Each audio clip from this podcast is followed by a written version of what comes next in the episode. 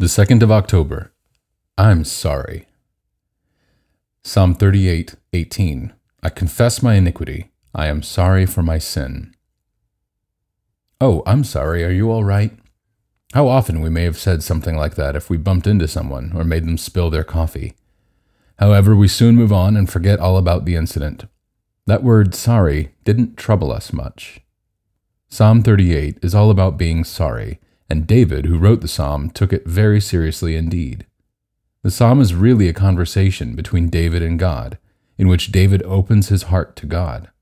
He tells God all about the things he had done wrong and the fact that he was genuinely sorry for all the times he had done things God calls sin and iniquity. David felt guilty before God because he knew God is pure and holy and hates everything that is wrong and sinful. God takes sin very seriously indeed. But David was not the only sinner. You are one, and I am one too.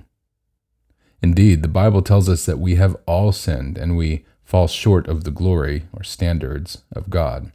Romans three twenty-three. We need to be truly sorry for our sin because even the littlest of sins is hateful to God and should make us ashamed. So what are we to do? Well, David gives us an answer in the last verse of the psalm when he calls God his salvation. Yes, we sin against God, and only God can forgive us.